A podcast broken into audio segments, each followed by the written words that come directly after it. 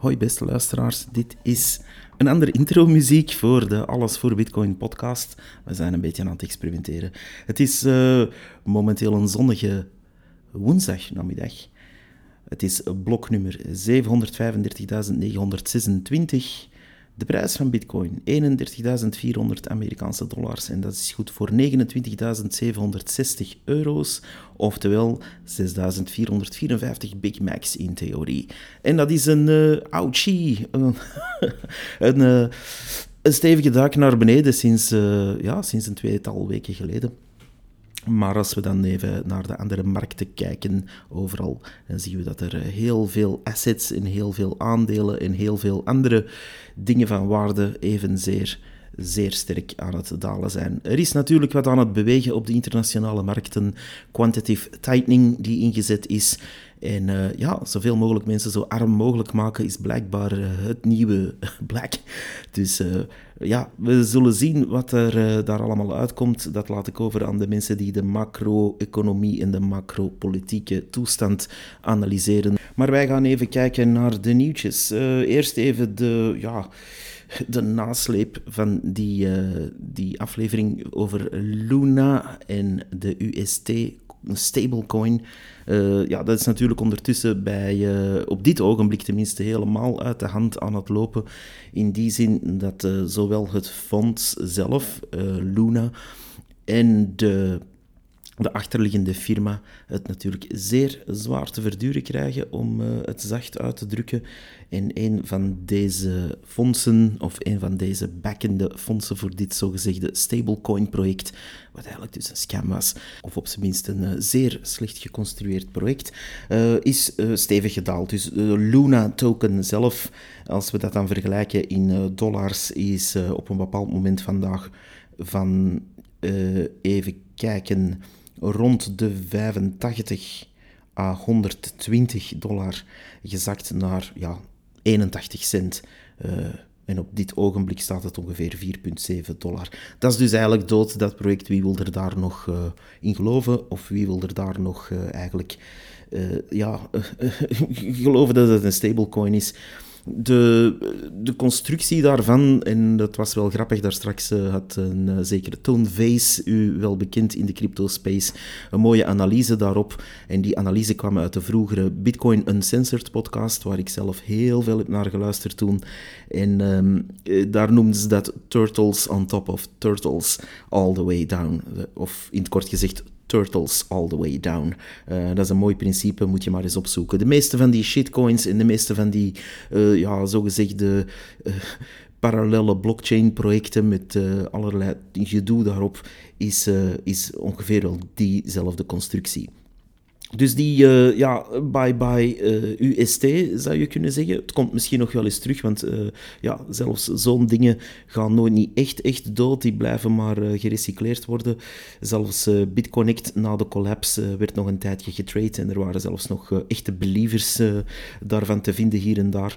Dus uh, die, die chaos gaat nog wel eventjes duren. Maar dat heeft natuurlijk zijn impact op de markten en daar wil ik het heel eventjes over hebben. Want heel veel van die uh, mensen, we kunnen er wel mee lachen of uh, smalend over doen, maar heel veel mensen, en zo zullen het er bij de luisteraars ook zijn, treden nu eenmaal shitcoins, altcoins of wat je het ook wil noemen. En een van de grote pairs waar dat tegen getrade werd, was wel degelijk die UST.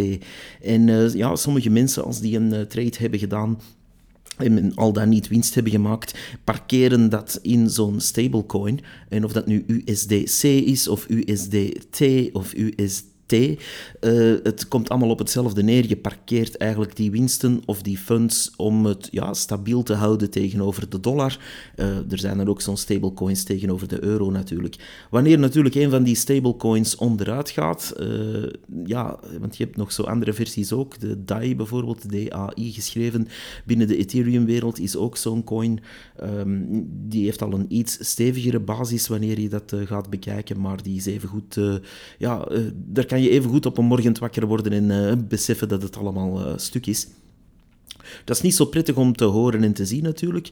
En eh, ja, dat trekt natuurlijk een deel van die markt mee, maar dat heeft, dat heeft ook het effect dat vele van deze mensen, of toch een flink percentage, moesten ze nog iets over hebben, uh, terug uh, ja, wel richting bitcoin moeten vluchten vaak. via allerlei omwegen komen ze dan ofwel terecht bij Ethereum, als het dan mensen zijn die daarin erg geloven als stablecoin. Good luck with that. Um, ofwel gaan ze natuurlijk richting bitcoin. En dat die beweging zien we nu op de markten wel degelijk gebeuren. Uh, wat ook uh, wel eens mag vermeld worden, is dat er op, op dit ogenblik een, een, een, tweede golf bezig is. En dat is eigenlijk sinds een paar dagen al bezig, maar vandaag zeker, waar Coinbase, dus een van de grootste, voor diegenen die het niet kennen, een beursgenoteerd bedrijf onder de ticker Coin, C-O-I-N, Coinbase is natuurlijk van oudsher een van de grootste exchanges of wallets of ja, mag je het dan wallet noemen, je hebt niet echt je eigen keys. Daar kan je over discussiëren. Maar die, uh, die Coinbase-aandelen uh, hebben natuurlijk vandaag ook een mega klap gekregen. Uh, Pre-market, daarnet stonden die 30% lager. En momenteel treden ze aan, even kijken, 55,37 US dollar. En dat is zomaar even 64% naar beneden uh, tegenover een maand geleden, waar ze dan 98 stonden. En dat trekt dan op zich weer iets mee, want zo gaan markten nu eenmaal die uh, aan het dalen zijn. Net zoals een tijdje geleden Netflix daalde en een uh, deel van de tech-stocks mee naar beneden trok, uh, zien we nu eigenlijk hier in de crypto-space, zoals men dat dan noemt in bepaalde media, gaan we hier natuurlijk ja, een fallout zien. En Coinbase is natuurlijk een van de, een van de grote percentages holdings van onder andere ARK Invest. En Katie Woods is ondertussen al een beetje van haar sokkel gevallen hier en daar. Al blijft ze volhouden dat ze goede beslissingen maakte. Maar ja, zij geloofde natuurlijk in. Met haar ARK Investment Funds in onder andere uh, Coinbase. En uh, ja, naast een boel andere bedrijven waar ze heel hoog mee oploopt, al dan niet terecht. Eh, ik ga ze even niet vernoemen, want anders open ik die controverse ook weer. Maar ja, zij gelooft dus in een heleboel innovatieve bedrijven. En ja, ik, ik volg haar ook. Het is natuurlijk zeer interessant om te zien wat ze daar allemaal van maakt en hoe dat allemaal loopt. Maar een van haar grote investeringen is dus Coinbase, waar ze wel al een beetje van heeft de, ja, verkocht naar het schijnt. Maar wat, we, wat we zien traden tegenwoordig is natuurlijk uh, ja, zomaar even op een dag er 30% af en op een maand 64% naar beneden. Is niet niks, zeker niet voor een risk asset als Coinbase. Ik wil daaraan toevoegen dat ik zelf nooit uh, Coinbase-aandelen heb gekocht, om de zeer eenvoudige reden dat ik dat echt een rotfirma vind, om allerlei redenen. Hun support trekt op niks, hun technologie is dodgy en je hebt je eigen keys niet, dus ik zou niet weten wat ik daar als bitcoiner moet gaan doen hooguit om de prijs te checken of hooguit om iemand die helemaal niet tech is, uh, tech-savvy is, om die uh, dan toch uh, een klein beetje bitcoin te laten kopen. Maar dan nog, wat ben je ermee? je hebt niet echt bitcoin wanneer je op Coinbase iets koopt. Je hebt een belofte om die bitcoin ooit eens vrij te kunnen of mogen geven. En je hebt je eigen keys niet. En ja, zoals we altijd zeggen in bitcoin, not your keys, not your bitcoin. En dat telt wel degelijk voor, voor Coinbase natuurlijk. Dus we zullen zien de komende dagen en weken uh, wat die daling in de Bitcoin-markt en die collapse van Luna, wat dat allemaal teweeg gaat brengen. Uh, is dat een ramp? Nee, ik voel me eigenlijk perfect oké. Zoals ik in een tweet een tijd geleden zei, Bitcoin is my stablecoin, in theorie. in die zin dat je, je, weinig keuze hebt. En um, ik zou niet weten waarom je per se in een eh, stablecoin moet gaan kruipen, tenzij het voor ja, korte periodes is, of waar je zegt van, goed, ik pik er dan de meest stabiele van de hoop uit. In mijn opinie is dat USDC. Maar ja, meest stabiel betekent in dit geval uh, dat je natuurlijk tussen drie kaartenhuisjes moet kiezen, waar er eentje met uh, lijm aan elkaar is gekleefd, en eentje met kauwgom en eentje met speeksel. En dan, uh, ja, dan mag je kiezen waar je op gokt als er een windje blaast, wat er nog blijft staan. En ik gok dan op diegene met lijm, maar hey, wie zal het zeggen? Dus uh, over naar een volgend onderwerp, en dat is de, onze vrienden van de EU-commissies of de EU-toppolitici. En daar uh, heeft men vandaag eigenlijk een belangrijke ja, stemming over onze toekomst in zaken encryptie en privacy. Uh, het gaat over een bepaalde wetgeving, de nasleep van de wetgeving die we begin april hebben zien gestemd worden.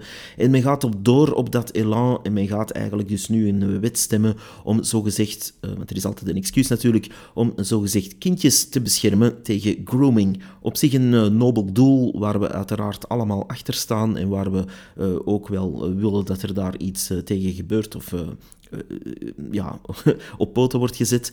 Maar, en er is een enorme maar aan verbonden. Dit eh, is een voorwendsel eigenlijk om alle encryptie van chat-apps te gaan opgeven. En het voorstel, in het heel kort, want er is een, eh, een mooie link die ik ga meegeven naar de eigenlijke teksten van die wetgeving of dat wetsvoorstel waar men eigenlijk in heel Europa wil gaan verbieden dat er apps ongebreideld end-to-end kunnen gaan geëncrypteerde berichten eh, toelaten. En waar men dus machines, lees computers, uh, wil die berichten gaan laten automatisch uitlezen en gaan laten scannen door een AI-systeem. En uh, dat om bepaalde patronen te gaan uh, ontwaren en dat om bepaalde criminelen die kinderen targeten gaan uh, ja, op te vissen. Dus dat laatste stuk wordt er eigenlijk bij verteld als zijnde, kijk dit is het excuus. zo kan je nog een aantal excuses bedenken. Een tijd geleden zou het dan geweest zijn om terroristen tegen te houden die een bomaanslag plannen. Of nog verder terug zou dat zijn om Russische spionnen of Sovjet-spionnen te pakken te krijgen. En als we nog verder teruggaan, ja, dan zal het wel zijn om uh, mogelijke, mogelijke soldaten van Napoleon tegen te houden of wat dan ook. Uh, zo kan je er honderd verzinnen. Het is altijd hetzelfde effect, namelijk je neemt iets waar de maatschappij mee inzit, of dat nu het redden van zeehondjes is, of het redden van een bos, of het redden van de kinderen.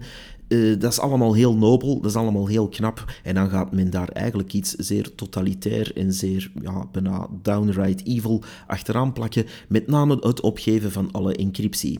Gaan we nu niet vertellen dat er geen andere methodes zijn om bepaalde, uh, ja, laat ons zeggen, dievenbendes of groomingbendes uh, of mensen die kinderen targeten, om die op een andere manier te gaan pakken. Uiteraard maakt het het heel gemakkelijk om alle ja, zogezegd geëncrypteerde berichten van nu, uh, om die te gaan uh, laten uitlezen door een AI met deze wetgeving en op die manier die mensen makkelijker te kunnen pakken. En ik zeg het, dat is op zich een nobel doel, maar men is hier het kind met het badwater aan het weggooien. Als je iedereen zijn privacy moet gaan opgeven en iedereen zijn berichten gaat laten scannen door een of andere dodgy AI, die weet ik waar is allemaal ingeplucht, dan, dan wordt het toch wel heel gevaarlijk, vind ik. Ik leg, ik leg het hier natuurlijk ook versimpeld uit. Het, uh, het is niet op die manier per se dat er ergens een computer staat die alles kan gaan uitlezen.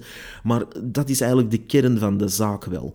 de kern van de zaak is dat men specifiek gaat aanvallen. En dat heeft natuurlijk een achterliggende uh, methode, uh, een achterliggend doel. Met name, men wil alles dat enigszins op privacy lijkt, enigszins op vrije transactie lijkt, enigszins op vrije communicatie lijkt, enigszins op goede encryptie lijkt gaan systematisch aanvallen. Omdat men zich bedreigd voelt. En natuurlijk, ja, uh, men weert zich als een duivel in het wijwatervat wanneer men ziet dat er ja, heel veel technologie oppopt van allerlei chat-apps die men niet meer onder controle heeft, uh, waar de encryptie toch wel vrij geavanceerd van wordt en waar men niet zomaar uh, met een tap op de telefoon en met een klik hier of daar met de muis alles kan gaan ontcijferen. Men uh, wil dus eigenlijk backdoors, men wil dat die grote bedrijven zoals een WhatsApp, zoals Signal, gaan code vrijgeven of openstellen of wat dan ook. In ieder geval dat ze kunnen meelezen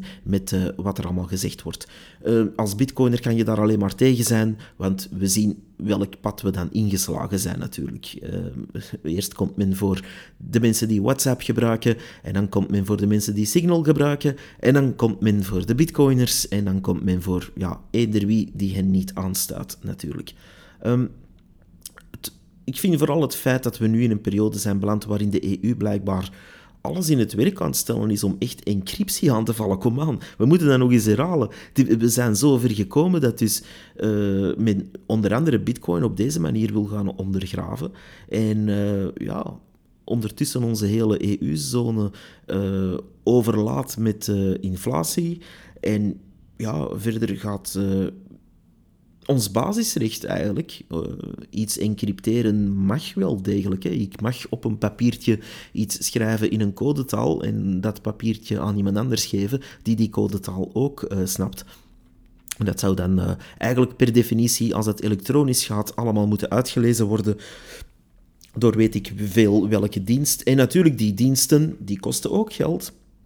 Wie gaat dat betalen? Uiteraard de belastingbetaler gaat eigenlijk uh, heel veel onderhoudsgeld betalen aan uh, allerlei diensten die crypto moeten gaan in de oog houden, die uw berichtjes moeten gaan in de oog houden en die vooral te pas en te onpas er uh, criminelen tussen aanhalingstekens gaan uitvissen. Want ja, wie zal het zeggen of wie mag daar dan over oordelen? Ik vind nog altijd dat een justitie, justitieapparaat en een politieapparaat moet in gang gezet zijn in een rechtsstaat en dat rechters nog altijd wel beslissen of iemand al niet wetten heeft overtreden en of daar al dan niet een strafmaat aan hangt.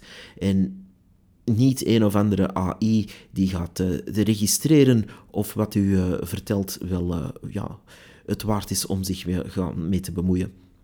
Um, er is ook een heel mooi stukje, een open brief in die zin uh, gelanceerd van de Chaos Computer Club in Duitsland. Ik geef die link ook mee. En uh, vrij vertaald zeggen ze in dat stukje repliek aan de EU dat het wetsontwerp, uh, ik lees het even voor, maar dan eventjes snel vertaald. Het wetsontwerp voorziet erin dat alle communicatieinhoud rechtstreeks op machines van de gebruiker en andere toestellen van burgers kan worden bekeken en in geval van verdenking kan worden omgeleid. Lees dus gekopieerd naar een of andere overheidsserver. Deze scan aan de clientzijde zou niet de eerste over-the-top en misplaatste surveillance-methode zijn eh, die gerechtvaardigd is met een excuus als tegen de strijd tegen criminaliteit. En ze halen hier dan ook een onvoorwaardelijke en voornamelijk kindermishandeling uh, targetend systeem boven om de burgers te overhalen om met totalitaire mechanismes in te stemmen. Ik ga door met hun quote. Slachtoffers van kindermishandeling hebben ongetwijfeld betere hulp nodig en meer hulp nodig. Maar chatcontrole is een overdreven benadering. Gemakkelijk te omzeilen overigens en volkomen fout. Zonder enig verwacht succes in termen van het daadwerkelijke doel om criminelen te pakken. Men wil dus ongekend draconische ja, anti-encryptiemechanismen en monitoringsmechanismen introduceren in heel de EU. Eindquote. En ja, dan vraag ik me af, wat is het volgende excuus? Hè? A, u hebt een houtkachel. Of A, u hebt uh, waarschijnlijk zwart geld, vermoeden we. Of uh, u bent als burger uh, met bitcoin bezig. Um, en ja, wie weet, als er bepaalde soorten groenen aan de macht komen, de passief groenen noem ik ze dan, ja, dan komt het natuurlijk ooit zover dat je ja, wordt opgevolgd wanneer je niet geoorloofde elektriciteit verbruikt. Wie zal het zeggen waar dat soort gedoe eindigt? Het is natuurlijk ook een lachertje, want uh, Uiteraard gaat dat soort uh, technologie zeer snel gebypast worden door mensen die daar uh, dan weer iets op gaan bedenken. Het is dus een beetje ja, spierballengerol van die EU-top die ondertussen een wereld zien veranderen en daar in hun EU-halfrond uh, ja, een beetje paniekerig zijn aan het worden en in hun ivoren toren een beetje heen en weer palaveren over dingen die misschien tien jaar geleden relevant waren, maar die ondertussen al lang ja, geen oplossing meer bieden voor wat zij nog een probleem uh, noemen. Uh, het is een beetje uit de hand aan het lopen, ook die uh, hele EU-level, of heel dat besturingsmechanisme, omdat je eigenlijk ziet dat men problemen gaat zoeken eh, en daar dan een pasklare, mooi te verkopen marketingoplossing voor gaat verzinnen. En ja, soms hebben die oplossingen ook wel uh, real-life consequenties, ook voor uh, echte burgers. En dat is dan zeer jammer om te zien. kijk maar naar de wet die ze hebben goedgekeurd 1 april 2022, die ons nog jaren gaat tergen. En dan uh, ja, het eh, derde onderwerp waar ik het toch nog heel even over wil hebben, is de Bitcoin-prijs. En dan, uh, dan zien we natuurlijk veel mensen daar allerlei zaken over zeggen. Mensen die niet noodzakelijk uit de crypto- of Bitcoin-wereld komen, maar die dan toch hun zegje gekomen doen.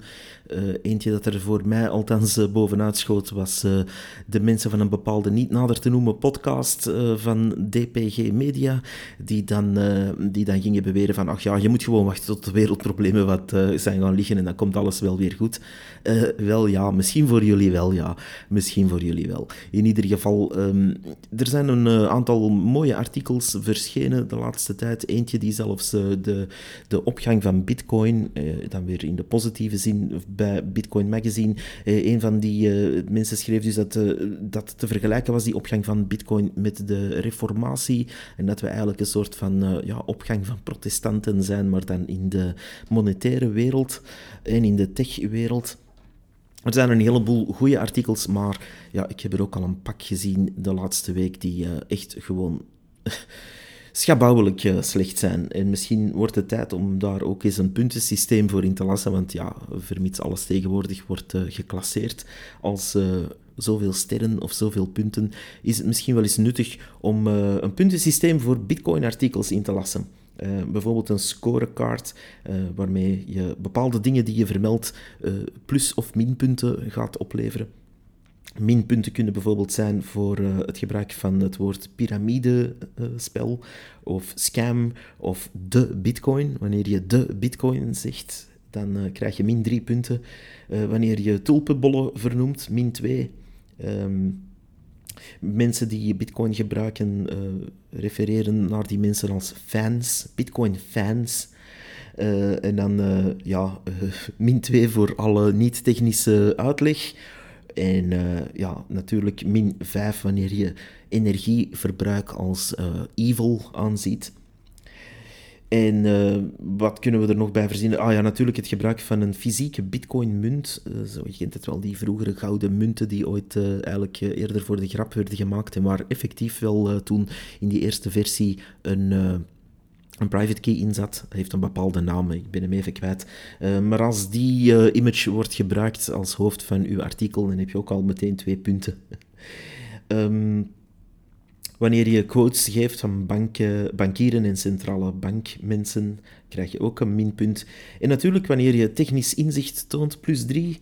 Uh, wanneer je ook eens praat met of uh, toch ja, uh, info gebruikt van Bitcoin developers, plus 3.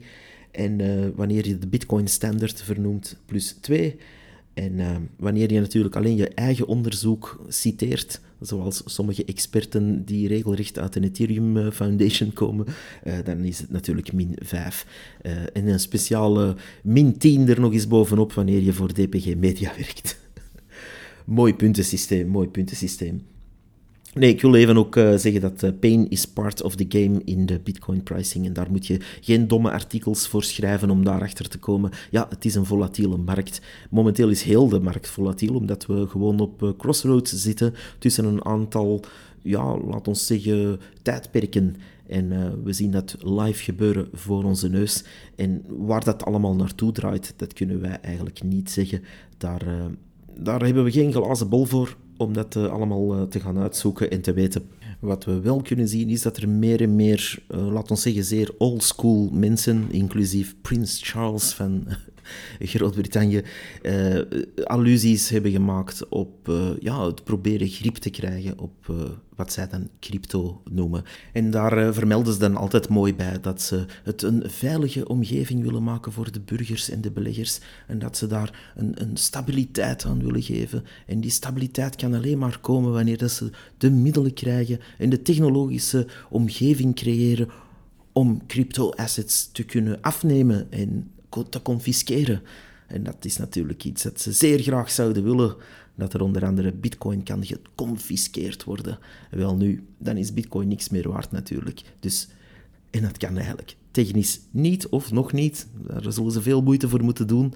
Eh, dat is natuurlijk de eerste keer in de geschiedenis dat we iets hebben dat in C eigenlijk niet tastbaar is en niet confiskeerbaar is. Je kan natuurlijk wel op een andere manier mensen gaan uh, zwaar onder druk zetten om wat dan ook over te maken of af te geven. Maar uh, op zich, wanneer u zegt ik uh, maak mijn bitcoin niet over, dan uh, maakt u hem niet over. Want je hebt natuurlijk nog altijd die private key nodig om die transacties te kunnen verrichten. En dat kan je natuurlijk ook onklaar maken. Je kan ook uh, jezelf het onmogelijk maken voor jezelf om die transacties te doen. Dus Prins Charles, come get my bitcoin, zou ik zeggen, want uh, het gaat u niet lukken wat u ook bovenhaalt. Natuurlijk is het zo dat uh, een staat vele middelen heeft om mensen te gaan aanvallen, onder andere een unie vormen met een heleboel andere staten en natuurlijk ook natuurlijk wetten maken die hen toelaat om mee te lezen met uw berichten, mee te lezen met uw privéleven en u ja, eigenlijk onder druk te zetten door u te dwingen om banken te gebruiken en bankrekeningen te gebruiken die dan op hun beurt weer als wapen tegen de gewone burger kunnen worden ingezet. Misschien is dat allemaal een beetje te libertair voor veel mensen, maar dat is eigenlijk gewoon wat we hier zien ontstaan. Uh, niet alleen in Groot-Brittannië, niet alleen in Canada, maar ook in onze eigen uh, Europese Unie, in onze eigen instellingen, die stilaan ja, totalitaire trekjes beginnen krijgen. En dat mag wel eens gezegd worden, want natuurlijk in uw mainstream brave 1, 2, 3 podcasten gaat u dat niet horen, want die zijn natuurlijk veel te braaf en die zijn enkel bezig over de bitcoin kan u overmaken naar uw exchange en daar staat het lekker veilig. of wat dan ook. In ieder geval, uh, take care of your keys, zou ik zeggen, want het zal erom spannen.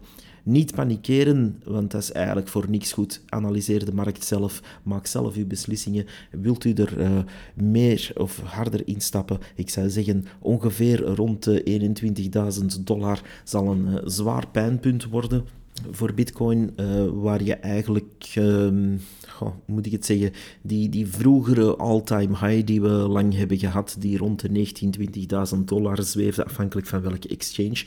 Uh, ik denk wel dat we daar misschien naartoe kunnen uh, gaan. Misschien gaan we dat zelfs raken. Dat zou heel misschien kunnen. Maar natuurlijk, er komt altijd wel een aap uit de mouw hier of daar. En ik vermoed dat we er heel dichtbij zijn, dat we ja, Bitcoin gaan zien als een laatste uh, toevluchtsoord op veel vlakken. En uh, ja, we kunnen natuurlijk niet voorspellen waar dat gaat uh, naartoe gaan, maar ik vind wel dat we nu een enorme discount hebben. Het is solden in bitcoin, mensen. Het is solden. Uh, we zaten bijna aan 70.000 dollar voor één bitcoin enkele maanden terug. En we zitten nu rond de ja, 30, 31.000 dollar te zweven. Het is absoluut solden. Alles moet buiten, alles moet weg wegens verhuis of waterschade. Kom aan. Nee, ik ga het niet op die manier chillen. Maar in ieder geval is het wel de moment om uw ogen open te trekken. Moest u nog van plan zijn om bitcoin te kopen, is dit heel misschien wel het moment waarop uh, veel mensen zaten te wachten. Als, het bitcoin, als bitcoin, als het bitcoin, dat is misschien ook een goeie.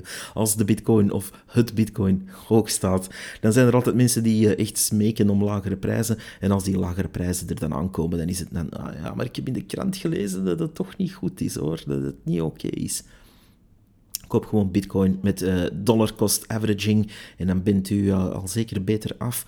En natuurlijk, uh, zoals ik al zei, als dat dan toch eens spectaculair daalt op enkele dagen, ja, stap dan misschien in. In ieder geval, informeer u goed. Stap niet in zaken als uh, Luna en andere shitcoins die uh, dodgy in elkaar steken. Er zijn misschien hier en daar wel goede projecten, uh, dat ontken ik zeker niet. Ik wil niet alles een scam labelen zoals sommige bitcoiners doen, maar ja, er is toch zeer, zeer weinig goeds te vinden tussen die duizenden, duizenden, duizenden tokens en nieuwe coins. Daar, daar zit natuurlijk ja, 99% rommel tussen en dan een paar dingen die uh, wel degelijk nut hebben en ook al wel degelijk worden gebruikt. En daar, uh, ja, daar mag je ook wel oog voor hebben. Ik wil daar zeker mijn ogen niet voor sluiten. Maar uh, Bitcoin blijft natuurlijk hetgeen waar we hier voor zitten. Bitcoin blijft ook hetgeen dat genoeg liquiditeit, stevigheid, decentralisatie en waarde heeft. En daar kan je veel en lang over discussiëren. Maar de toekomst, en zeker de komende weken en maanden, zal uitwijzen in hoeverre dat Bitcoin hier een rol zal spelen. Zitten we in een bear of een bull market? Wel, daar hou ik me eigenlijk niet mee bezig, want uh, in de beiden kan je niet alleen kopen, maar in de beide uh, effecten moet je ook zien wat er voor de rest in de wereld aan de hand is. En um, ja, ik zou zeggen, Het is heel misschien de moment. In ieder geval, vraag altijd naar wat u doet. Onderzoek dingen zelf. Steek het technisch goed in elkaar, maar vooral zorg ervoor dat u zelf altijd uw private, uw private keys hebt. Zorg daarvoor, want het, uh, het gaat er ook om spannen bij de exchanges. Want als een uh, ding als Coinbase al begint te wankelen en openlijk toegeeft uh, ja, dat ze misschien wel eens in de problemen zouden kunnen geraken qua wetgeving op bepaalde dingen te gaan uh, laten afnemen, dan uh, kan dat maar één ding betekenen: dat we terug naar de oorsprong van Bitcoin moeten gaan, terug naar de roots en terug person-to-person -person of peer-to-peer -peer echt gaan werken. En waar we zelf onze keys hebben en zelf rechtstreeks traden en zelf rechtstreeks omruilen en niet afhangen van een of andere middelman of een of ander groot bedrijf dat uh, ja, eigenlijk alle macht heeft en alle keys bijhoudt. Laat dat een les zijn voor iedereen uh, die Luna bijvoorbeeld uh, heel de hele debakkele daar rond. Laat dat misschien eens een les zijn om in dat soort bedrijven niet te hard te vertrouwen. En als het dan toch moet, ja, gebruik ze misschien voor net hetgeen waar ze voor dienen. Net, uh, ik zeg maar iets, als je dan toch Coinbase gebruikt, ja, weet dan dat ze KYC doen, weet dat ze alles loggen, weet dat ze uw e-mailadres hebben, weet dat ze uw, uh, de ID van uw gsm hebben en bijhouden, uw fingerprint bijhouden, uw technische fingerprint bedoel ik dan, uh, maar ook de voor- en achterkant van uw identiteitskaart. Weet gewoon dat ze ook met een uh, druk op de knop uw funds kunnen confisceren of uh, bevriezen. En weet ook dat dat een beursgenoteerd bedrijf is. Dus uiteindelijk, uiteindelijk, wie heeft er daar de macht? Een aantal aandeelhouders die uh, eigenlijk gaan zeggen, kijk eens, we willen die richting uitgaan, we willen vooral winst en we willen die richting uitgaan. Als je ziet uh, wat Coinbase eigenlijk allemaal doet en wat de CEO van Coinbase allemaal zegt over Bitcoin, dan uh, kan het ook niet verbazen dat ze op dit moment klappen krijgen, want ik als Bitcoiner geloof totaal niet in die firma. Ik, uh, ik, vind het eigenlijk meer een uh, scamcoin-circus dan wat anders. Maar goed, dat is mijn opinie. Uh, er zijn mensen die dat aandeel kopen, er zijn mensen die wel in Coinbase geloven. so be it. We zullen zien waar dat eindigt. In ieder geval, let op uw tellen. Hou zelf uw keys bij. En uh, ja, dit uh, was eigenlijk bedoeld als een kleine, korte update, maar we zijn toch weer een half uur verder. Volgende keer duiken we verder in uh, specifieke onderwerpen. Er staan ook wat interviews op stapel die we de komende weken gaan afnemen. En nog een aantal andere leuke projecten. Dus we gaan ervoor. We blijven hiermee doorgaan met deze podcast. Ik voel me zeer gestrikt ja, naar gelang de reacties die ik krijg. En ja, zoals ik zei, we moesten ergens beginnen. Heb gewoon een micro genomen, een aantal afleveringen geleden en gewoon begonnen. Je kan mij vinden op uh, Twitter natuurlijk, en dat is @avbpodcast. Je kan ons ook steunen via coinos.io slash. En je kan ons natuurlijk ook een mailtje sturen, dat is contact allesvoorbitcoin.be. Op 15 mei gaat de, laat ons zeggen, open invitatie uh, toe uh, voor de 21ste volger die we gaan uh, nemen. of de, een van de 21 mensen die we in de Bitcoin Space gaan volgen. En ja, voorlopig staan daar een, een, aantal namen te prijken. Enkele namen die ik al een paar keer doorkreeg van mensen. Dus u kan die tip nog steeds doorsturen naar 21 allesvoorbitcoin.be of gewoon via Twitter een DM of even een reply is voldoende. 15 mei gooien we dat dicht en dan gaan we even tellen wie er, wie er waard is om te volgen. In ieder geval, dit was uh, aflevering 14. Tears, Tulips and Danger Repeat. Want dat is het natuurlijk altijd wanneer je de, de de mainstream media leest, wanneer Bitcoin een beetje daalt, dan gaat het over ah, de tranen van de investeerders en oeh, tulpenbollen en ah, wat is het gevaarlijk. Dat is een uh, oud riedeltje dat we ondertussen al een stuk of uh, twintig keer hebben zien passeren of meer. Laat u daar niet aan vangen. Uh, de traantjes kunnen er af en toe wel zijn, maar we zijn geen tulpenbollen, verre van. En er is ook alleen maar gevaar om u heen natuurlijk, overal. Want alles is heel gevaarlijk, zelfs roltrappen tegenwoordig. Voor zij die het hebben gevolgd. In ieder geval, dit was aflevering 14. Tot de volgende keer. Bye bye.